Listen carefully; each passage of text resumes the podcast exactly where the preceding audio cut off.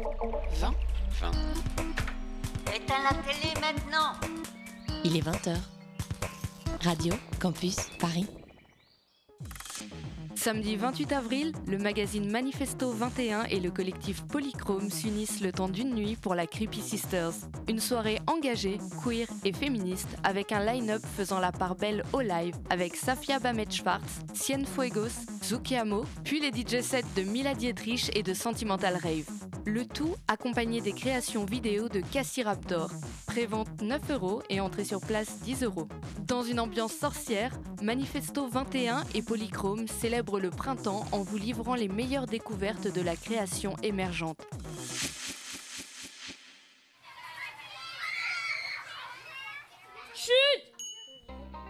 Qui seront les nouveaux talents de demain et quelles idées mèneront le monde? Retrouvez-nous un lundi sur deux à 14h sur Radio Campus Paris, c'est La Relève et c'est uniquement sur le web.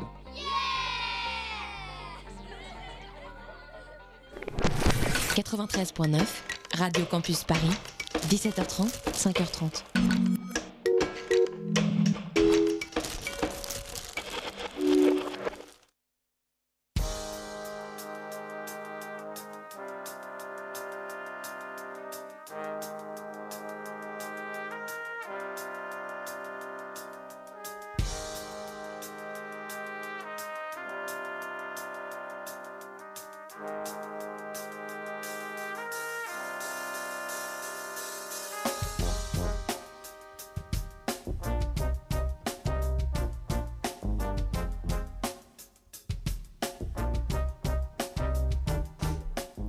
Il est 20h02 sur Radio Campus Paris, c'est l'heure d'extérieur nuit. Down to business. I got my wild cherry diet Pepsi, and uh, I got my blackjack gum here, and I got that feeling. Mm, yeah, that familiar feeling that something rank is going down out there. Oui, non, non, vous vous trompez pas, il s'agit bien d'une apostrophe. hein. Voilà, je m'adresse à vous, chers spectateurs. Don't ever feed him after midnight. She's alive Alive Ready to party I'm sorry, Dave. I'm afraid I can't do that. I'm a man? Well, nobody's perfect. Qu'est-ce que c'est C'est pas quoi faire Les acteurs sont à l'aise dans leur personnage, l'équipe est bien soudée, les problèmes personnels ne comptent plus, le cinéma règne. Vers l'infini Ce soir, Extérieur Nuit honore mieux que jamais son titre en émettant exceptionnellement depuis son astroplane. Situé quelque part, on ne sait pas trop où dans le multiverse Marvel, lui-même complètement perdu dans l'espace. Alors ce soir, vous en doutez, il sera question de légions mutantes ou extraterrestres, d'Infinity War entre beaucoup de jeunes gens en pyjama moulant, et probablement aussi du transit des chroniqueurs, malheureusement un peu perturbés par ces voyages à vitesse lumière. Comme on dit dans les années 80, Extérieur Nuit, ça va secouer. Breaking. Et on commence tout de suite avec les actualités. Enfin non, d'ailleurs avec le box-office de la semaine, Léa. Euh, quels sont les films qui ont performé? Oh là là, je sais pas, Elisabeth, je suis complètement secouée là d'un coup. C'est un box-office un box-office extrêmement français cette semaine, puisque ça y est, ils ont passé la cinquième, Taxi 5 est premier du box-office avec 641 000 entrées. J'ai trop pour les un- boules. Pour un Point, cumul- point, point, point, point, point. On se calme, hein, c'est un cumul de 2 165 000. Ils sont encore un peu en retard sur les tuches et sur euh, la de famille. C'est rassurant. En deuxième position, on retrouve Love Addict, dont on ne vous a pas parlé, dont on ne vous parlera toujours pas. Un film avec Kev Adams et Marc Lavoine qui fait 248 000 entrées cette semaine pour un cumul de 248 000 entrées. Et en troisième position, on retrouve une euh, très belle comédie dont on vous avait parlé la semaine dernière, Largué d'Héloïse Lang, qui fait 216 000, 216 000 entrées cette semaine. Voilà, pour un cumul de 216 000 entrées. Donc c'est un box-office extrêmement français. On retrouve après en quatrième et cinquième position Ready Player One et Pierre Lapin, qui ont été un peu... euh, Pierre Lapin s'en est pris une, une belle douille euh, cette semaine. Je pense que la comédie française l'a bien, l'a bien supplanté. Pauvre petit lapin. Euh, que se passe-t-il du côté du 14h de Paris, Laurent? Eh ben écoute, un peu sans surprise, le 14 heures de Paris commence par Avengers Infinity Wars euh, qui fait quand même 10 667 Infinity War un peu Il y en a comme- qu'une seule, hein, je crois. Ouais, un peu comme euh, genre, je pense que j'ai fait un peu le truc un peu la même chose avec Star Wars qui devient la guerre des étoiles alors qu'il y a plusieurs guerres. Enfin, Les bref, guerres de l'étoile. Je deviens voilà. Euh, mais oui, en effet, Infinity War, il n'y en a qu'une seule, euh, c'est qui fait 10 667 entrées. À elle toute seule. À elle toute seule pour 24 copies, donc une moyenne par copie de 444, ce dont on n'avait pas vu probablement depuis le dernier Star Wars en réalité.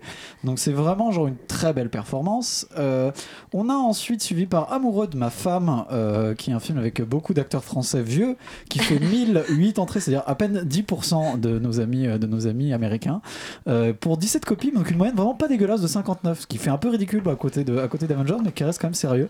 Choc suivi des en- générations. Suivi en troisième par un, par un film que moi je trouve un peu inattendu à cette place, c'est Foxtrot, dont on va vous parler, je crois bien. Non, on ne parle pas de Foxtrot, on en parlera la semaine prochaine. Et ben j'espère parce que ça avait l'air assez intéressant. Il fait plutôt une belle, euh, une- un beau démarrage qui fait quand même 459 entrées pour 9 copies, donc une moyenne de 51, ce qui est loin d'être négligeable aussi. Euh, je vais en profiter également pour vous parler euh, d'un film qui fait. Alors attendez, parce que ma liste est un peu longue, qui s'appelle Le bateau ivre. Voilà. C'est une position sexuelle, ça. Qui, fait, qui est tellement bourré.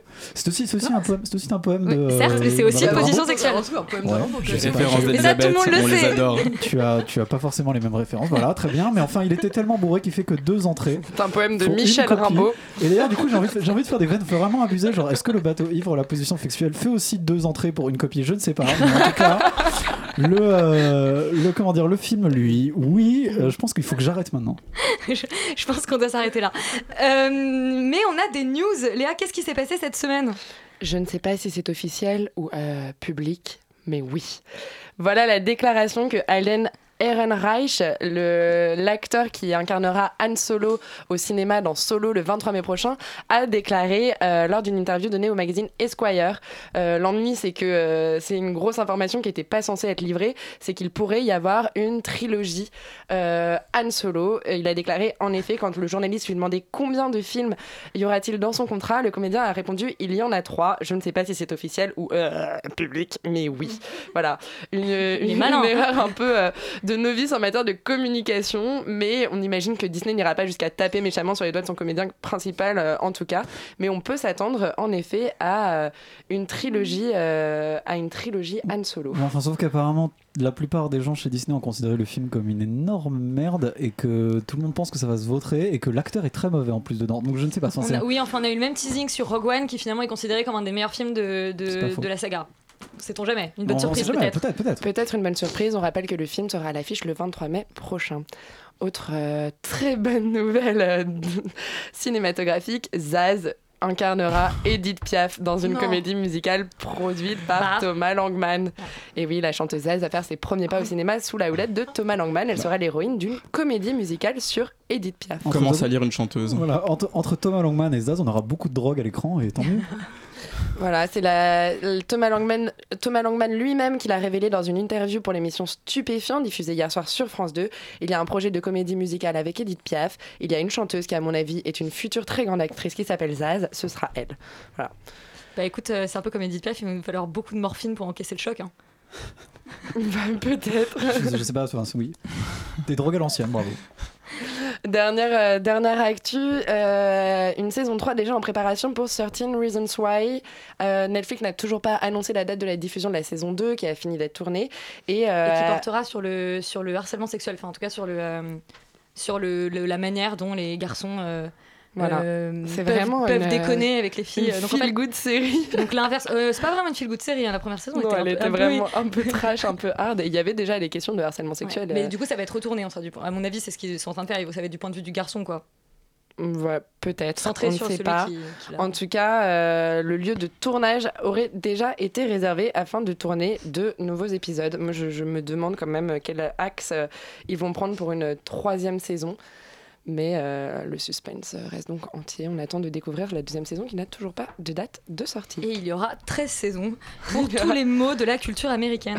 Euh, on va maintenant parler des sorties du jour et évidemment bah, en premier du numéro 1 du box-office, Avengers Infinity War, dont on écoute tout de suite la bande-annonce.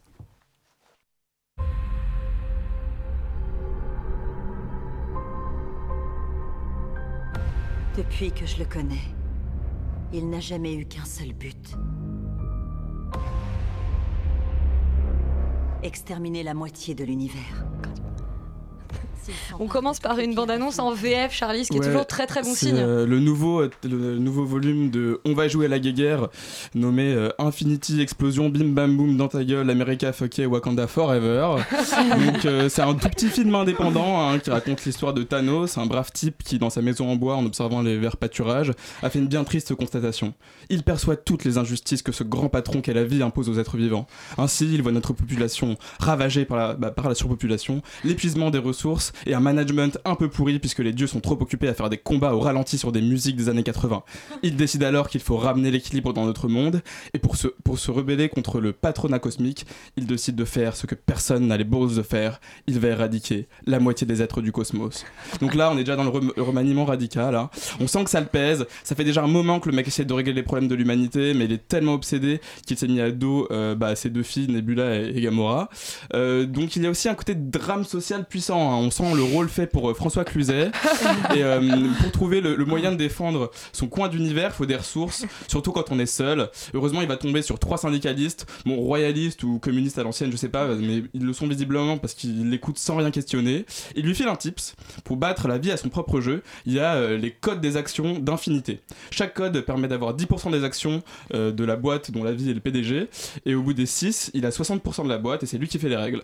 Seulement, les codes des actions sont gardés par des bureaucrates américains intraitables appelés les Vengeurs. Et donc, on peut se poser la question jusqu'où est-ce que Thanos sera prêt pour aller récupérer les actions? Va-t-il sacrifier les relations qu'il a avec sa fille? Est-ce que l'homme de fer va mourir ou est-ce que ce sera le, le capitaine américain? En fait, c'est si Margin Call était devenu un Marvel en fait. En Mais attendez, moi j'ai l'impression que c'est le biopic de, de Vincent Bolloré que vous êtes en train de nous raconter. Ah mince. Mais surtout avec ce qui lui arrive cette semaine. C'est pour Euh, ça que je dis ça. Il y a des problèmes dans des contrées lointaines, ça l'empêche de diriger sa boîte. Je quitte le plateau. En réalité, moi, moi, je suis là pour, euh, pour remettre un petit peu de sérieux en fait, dans cette critique, euh, malgré, malgré le talent de Charlie. Euh, et en réalité, je suis moyennement d'accord enfin, euh, par rapport à- au petit. Euh, comment dire au ton au ton un peu assez ironique que j'entendais euh, dans ta voix Charlie Euh, en réalité je trouve que c'est un très gros kiff moi ce film Euh, c'est totalement débile enfin il y a surtout en fait c'est surtout totalement débile parce que ça part dans tous les sens il y a des explosions partout il y a Ah du bah je croire, fanservice sans arrêt il y a un casting en fait Bah, Avengers même- c'était déjà le bordel, donc ah là c'est un là, bordel. là, on dépasse, là, on dépasse entièrement. C'est-à-dire que c'est un casting. Il y a un casting. Je ne comprends pas en fait. C'est-à-dire que c'est même plus un casting à ce niveau-là. Il y a que des stars partout. Elles ont genre euh, même. C'est ce que tout le monde dit. Il paraît que le, le figurant du troisième plan euh, est probablement une grande star Ah. Mais c'est hollywoodienne. ou genre je sais pas un prince euh, hongrois. Enfin, je veux dire, ça n'a plus de sens. C'est-à-dire qu'on a dépassé le stade des stars dans des films. Ça, le, le, le, le- c'est même plus des stars, Voilà. c'est des constellations. Ouais, quoi, le casting. Oh, c'est du supernova. Non, mais le casting vraiment est absurde. Euh, on s'en prend plein la gueule. C'est très marrant. Il y a des crossovers complètement improbables avec certains personnages de certains univers qui se retrouvent en, interaction avec d'autres personnages d'autres univers. C'est vraiment, mais ça part dans tous les sens. Et c'est assez marrant parce qu'ils prennent ça avec un peu de distance, avec les références qui vont bien. Euh, j'ai même, même trouvé une petite référence à, à, à- comment dire, à, à, Snatch avec les petites, euh, les, trois petites, les trois petites minutes dans lesquelles on voit Benicio del Toro en train de se faire menacer par Thanos. Enfin bon, bref, c'est euh, c'est assez, c'est assez cool. Euh, moi, de ce point de vue-là, j'ai vraiment bien aimé. J'ai trouvé ça vraiment marrant. D'autant qu'il y a quand même un truc, c'est que je vais, faut, pas qu'on spoil. On a décidé avec Charlie de- d'éviter de spoiler parce que la fin est quand même assez inattendue et ça peut indiquer des trucs qui sont assez intéressants pour les nouvelles franchises Marvel et là où ils veulent les amener. On sait pas trop ce qu'ils vont faire et d'ailleurs, enfin, ça, nous fait quand même nous poser pas mal de questions. Mais, euh, mais c'est sûr que dans l'absolu, en fait, en termes de, en termes de structure, c'est relativement inattendu pour un film Marvel, en tout cas la fin.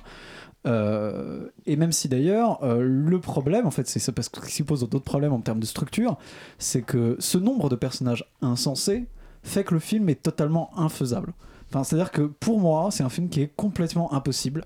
Euh, c'est juste une suite de situations ultra dramatiques qui en fait des tonnes, qui va genre, euh, qui parle que dans des trucs hyper catastrophes, ou au contraire genre hyper, euh, on va s'en sortir parce qu'on est des super héros. C'est complètement dingue. Il y a pas de, y a- voilà, il y a, y a pas vraiment de lien en fait entre ces scènes. C'est vraiment genre assez bébête.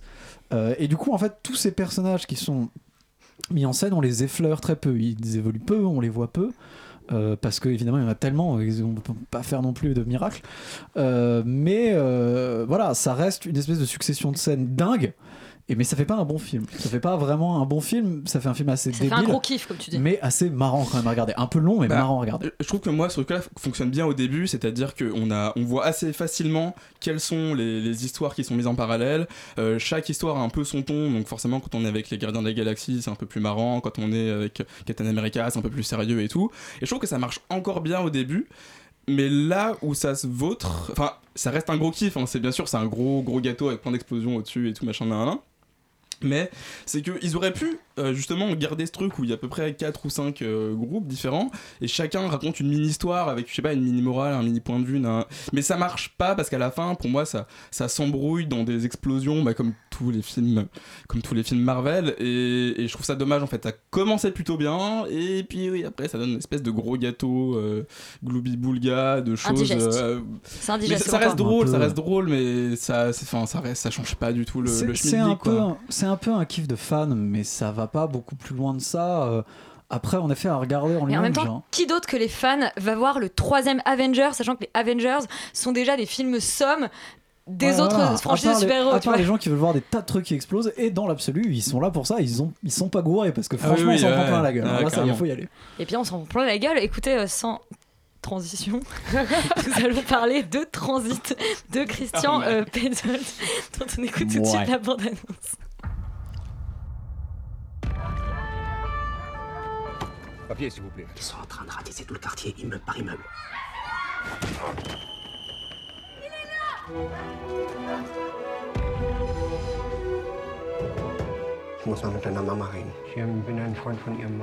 Auf dem Weg. Léa et. Sophie, vous êtes allés voir Transit.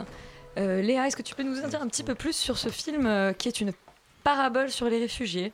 Léa et Sophie étaient derrière le micro. Elles avaient préparé une chronique. Elles devaient la dire. Et puis finalement, rien, le silence. Voilà, c'est le film. Euh, c'est ça, en fait, tout un film avec une voix off qui te raconte exactement ce qui se passe à l'écran. Bon, malheureusement, on peut pas vous raconter ce qui se passe au son puisque vous entendez déjà le son et ce serait genre ultra méta. Mais euh, globalement, je pense que ça donne une bonne entrée en matière. Non, Sophie Alors oui, euh, après justement je, je, je suis pas trop d'accord sur le fait que euh, parce que justement la voix off en fait parfois dit des choses qui ne se passent pas à l'écran dans, dans, le film. Et c'est ça qui m'a justement été un des, un des points qui m'ont beaucoup plu parce que ça, ça induit pour moi du coup une espèce d'atmosphère très intéressante de mystérieuse et de décalage en fait entre euh, les deux, les deux types de narration, le passé et le présent comme effectivement aussi cette temporalité un peu floue dans laquelle est le film et du coup pour moi ça donne euh, lieu vraiment à une narration euh, C'est les années 40 avec des Twingo. c'est ça, non mais c'est les- c'est bah, c'est le- Et Ça, l'occupation c'est volontaire, c'est une, c'est une volonté du, du- du réalisateur. Oui, ah oui, bien sûr. Oui, oui, non, bah, c'est annoncé dès le synopsis en fait. Oui. Que la temporalité est très floue. Oui, oui, oui, bah oui, non, mais c'est vrai que ça fait, c'est c'est très particulier quand même. Enfin, parce Ils mangent début, moi, beaucoup de pizza, en fait, on sait pas Ouais. combien de repas ils font par jour, c'est vrai. Non, mais surtout, moi, je comprenais pas. Au début, franchement, j'avais pas lu, j'avais pas lu vraiment le synopsis et j'étais plus allée sur le nom du réalisateur que sur euh, autre chose. Et, et j'ai et- et j'ai mis du temps en fait à comprendre qu'il fallait pas forcément essayer de comprendre si c'était euh, un présent alternatif, euh, une dystopie, etc. Enfin, c'était juste vraiment de d'accepter le fait que c'est Marseille aujourd'hui. Oui, mais au début, on est à Marseille, on dit on est à Paris, mais tu vois très Oui, bien que c'est oui, pas Paris, c'est Marseille. Oui, oui, oui, effectivement. Mais non, mais j'ai beaucoup aimé, ouais, justement, cette, euh, parce que ça, ça inscrit le film dans une espèce de, de narration et temporalité, oui, donc très, très. Euh, à la fois fugace et douce, enfin quelque chose de et en même temps de, de toujours tendu et un peu vénéneux. Et, c'est, et je trouve que tout ça aussi c'est très très bien concentré en fait dans, la, dans, la, dans le personnage de la femme qui a toujours, enfin chez Petzold il y a toujours des, des femmes euh, qui sont porteuses quand Qui, même. de- qui est jouée par cette actrice allemande. Par Paula Beer. Oui, c'est Ouais. ça, oui, oui, effectivement qu'on a découvert dans France, Dans de France, ouais. François Ozon. Qui est une très bonne euh, actrice, hein, qui est très belle et qui, qui, joue est, très, oui, très qui est très très très très belle. Et euh, aussi d'ailleurs euh, le- le- l'acteur principal. euh, Ouais, qu'on renommera est- le Joachim Phoenix du pauvre. Mais oui, non, mais c'est Qui, hallucinant. qui était dans, mais était dans le, Il y a dans le Haneke, dans Happy End. C'est ça, mais il y a des moments vraiment, il y a surtout un plan, mais ça m'a bluffé. J'avais vraiment l'impression d'avoir Joaquin Phoenix devant moi. C'était assez qui joue quand même moins bien.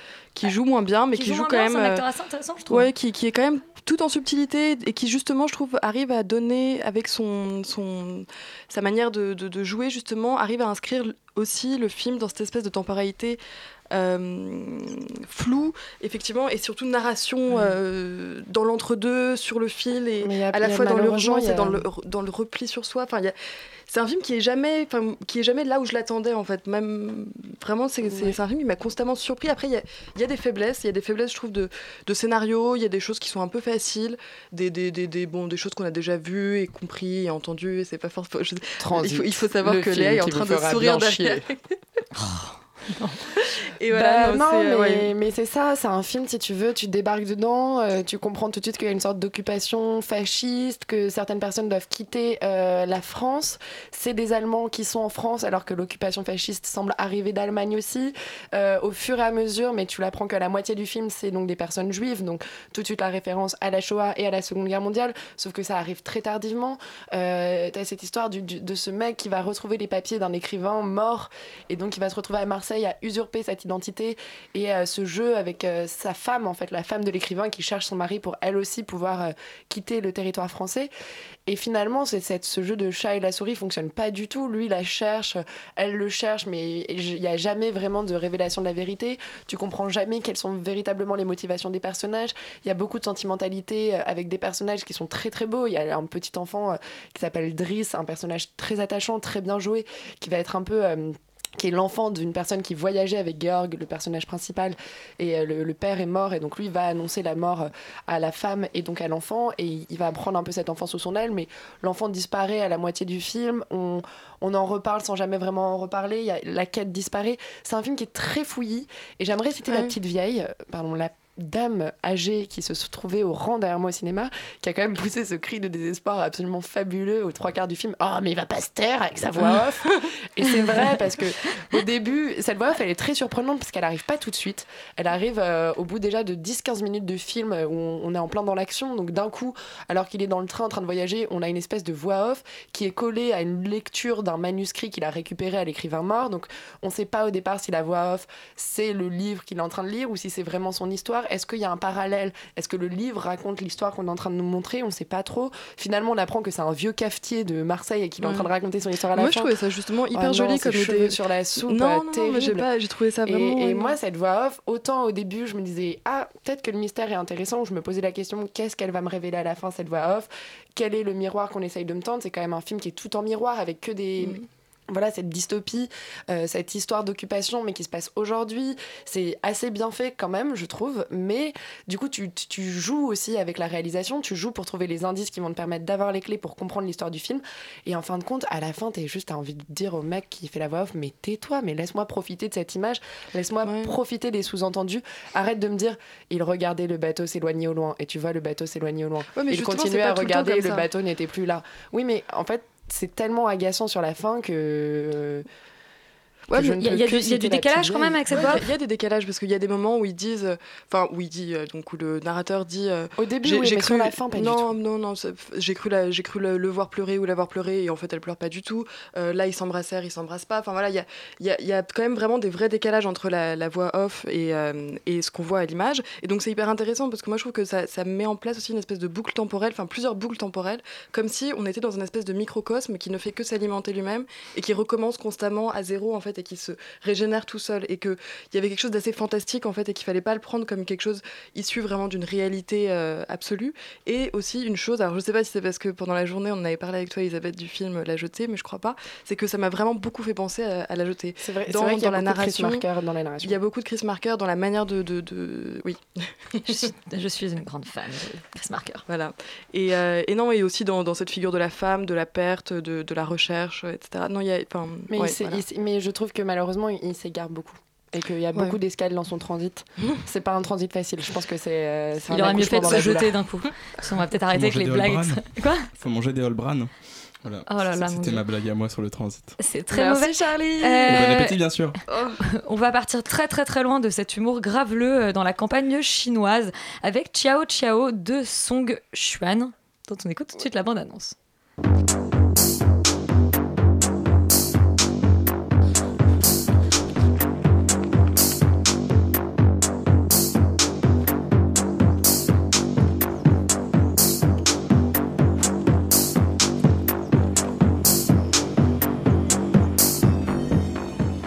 m'attendais pas à cette, euh, à cette musique hyper entraînante Mais oui. pour ensuite Mais euh, oui.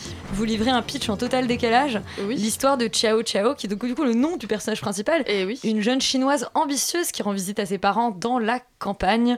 Et euh, alors qu'elle a envie de repartir très rapidement monter son affaire, ses parents lui demandent de rester dans, cette, dans sa ville natale voilà euh, parce qu'ils sont en train de vieillir, sauf qu'elle euh, elle n'a pas vraiment, elle a pas vraiment de plan dans cette campagne. Non, mais elle a pas vraiment de plan dans la vie non plus, donc ça tombe bien. Mais euh, non, c'est euh, un film qui, je pense, enfin, si, enfin, je, je pense, essaye vraiment de d'exprimer la question de la différence et de l'é- l'écartèlement un peu entre tradition et modernité donc en Chine et pour faire ça il il prend, des, enfin, il prend un choix esthétique assez intéressant qui est de saturer à fond tous les verts, tous les rouges et tous les roses. Et donc, du coup, l'image est saturée, mais vraiment, mais c'est, enfin, et comme c'est dans la, grande dans la campagne chinoise avec euh, énormément de paysages très très verts et verdoyants partout, etc., c'est vraiment assez indigeste mais intéressant parce que du coup ça permet vraiment de, de- de- de signifier justement ce décalage là donc bon ça c'est une chose euh, intéressante mais malheureusement c'est la seule chose parce que après très très vite euh, il y, a, il y a aussi en fait le, côté de la musique techno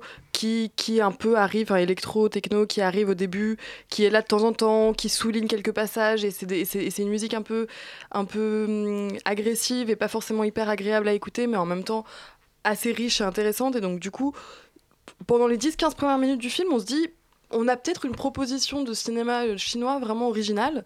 Et en fait, le problème, c'est qu'il se tire une balle dans le pied avec un scénario, mais qui n'a juste mais, ni queue ni tête, et une actrice qui est malheureusement vraiment pas terrible. Et, et qui, du coup, non, mais c'est là que je me suis rendu compte à quel point, quand même, être acteur, c'est vraiment compliqué. Parce que, à un moment, elle traverse juste le cadre.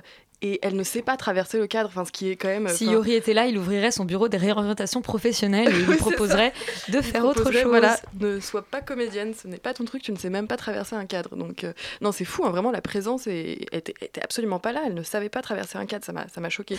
et, et, euh, et voilà, et donc c'est un film qui, du coup, va dans un non-sens total, à moins que peut-être si on est chinois et qu'on connaît toutes les traditions chinoises, euh, peut-être que tout ça est très logique, mais pour quelqu'un qui est pas du tout habitué à ça, c'est absolument absurde tout ce qui se passe. Donc, euh, parce qu'elle se retrouve dans ce, dans ce petit village-là et elle rencontre un, un jeune homme de son âge plus ou moins. Et bon, il commence à vivre une plus ou moins histoire. Tu dis plus elle ou moins fait- parce que t'es capa- pas capable de donner l'âge des gens asiatiques? Non, mais Ça, parce que du je- racisme. Je le dis, voilà, il faut le dire. Oui, surtout que c'était pas le cas. C'est juste que, bah, je- oui, il a plus ou moins son âge, quoi. Oh. Et, euh, et, et voilà, et tu m'as perdu. Et euh, tu disais qu'il commençait une plus ou moins histoire d'amour. Oui, il commence toujours plus un ou bon moins une histoire hein. d'amour parce que justement, elle n'arrête pas de parler d'argent et du fait que euh, il faut faire des investissements, que le mariage est un investissement, que etc etc, que lui doit lui donner plein de choses vu qu'elle sera peut-être sa femme, du coup, elle doit, il doit lui faire plein de cadeaux. Tu sais Mm. pas comment les mecs me draguent là-bas euh, à la ville, euh, tant, euh, toi t'es qui, etc. Bon, c'est Alors, très du coup, c'est moi qui vais être raciste je veux dire, c'est normal, elle est chinoise. voilà, j'en allez. voilà, merci. Laurent. Et, et non, et c'est, c'est- ouais, c'est- du coup, c'est très particulier. Elle ne parle que d'argent constamment, constamment, donc c'est quand même assez indigeste.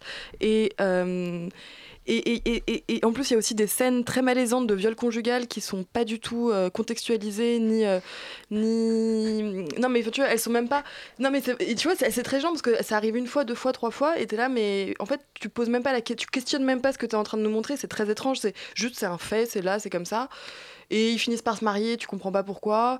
Et il finit euh, par la tuer, tu comprends toujours pas pourquoi. Voilà, je suis désolée, je vous ai spoilé, mais euh, bon, franchement, euh, ce film ne vaut vraiment pas la peine d'être vu, à part pour cette, cette, cette- cette chose assez intéressante esthétiquement pour montrer la tradition et la modernité. Mais pour ça, allez voir la bande-annonce, quoi, c'est largement suffisant.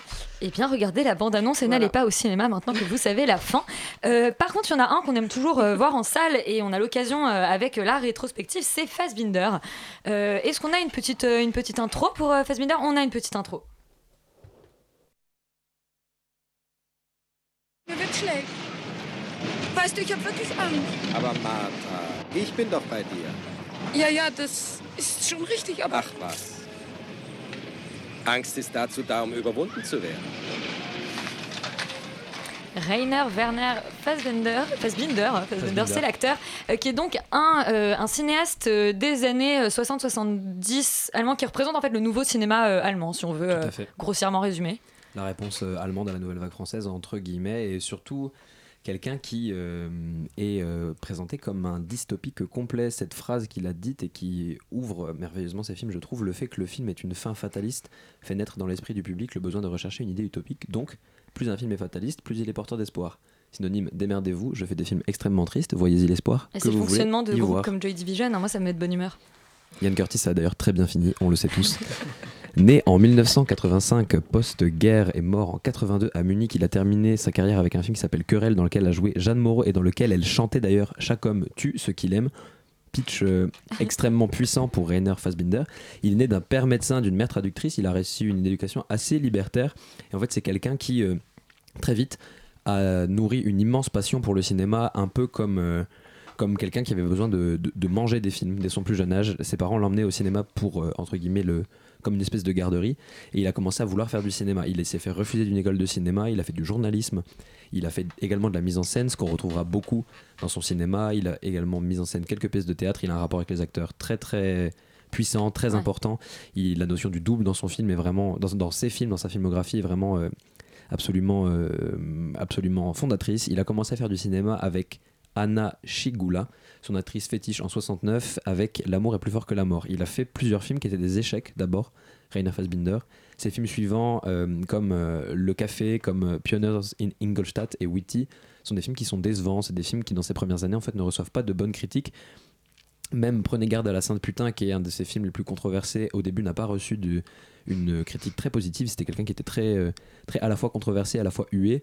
Et son premier film, euh, en fait, qui a reçu vraiment euh, un grand succès, c'est Le Marchand des quatre saisons, qui peint en fait la vie d'un petit marchand qui vit Qui, dans les qui est au cinéma cette semaine? Qui est passé à la cinémathèque il y a, qu'il y a 10 jours. En fait, la, la rétrospective, il y a 7 jours, pardon. La rétrospective est du 11 avril au 16 mai. Ouais. Il faut le savoir aussi. Euh, et c'est ce, film, en fait, euh, Le marchand des quatre saisons, peint un, petit marchand qui, euh, en- entre guillemets, vivote dans les rues de Berlin et qui vit une vie extrêmement triste, qui est perdu entre le nihilisme et, euh, euh, l'instinct de survie. C'est quelqu'un, en fait, euh, Rainer Fassbinder, qui est évidemment un immense héritier du cinéma allemand traditionnel, mais qui est surtout un héritier des, des mélodrames de Douglas Sirk, qui est très inspiré de John Huston. Le premier film que j'ai vu euh, de cette rétrospective, c'est Tout le monde s'appelle Ali, dans lequel un immigré marocain s'installe avec une veuve allemande d'un certain âge et qui, évidemment, cette installation suscite toutes les réactions que ça peut susciter dans une Allemagne assez conservatrice des années 60.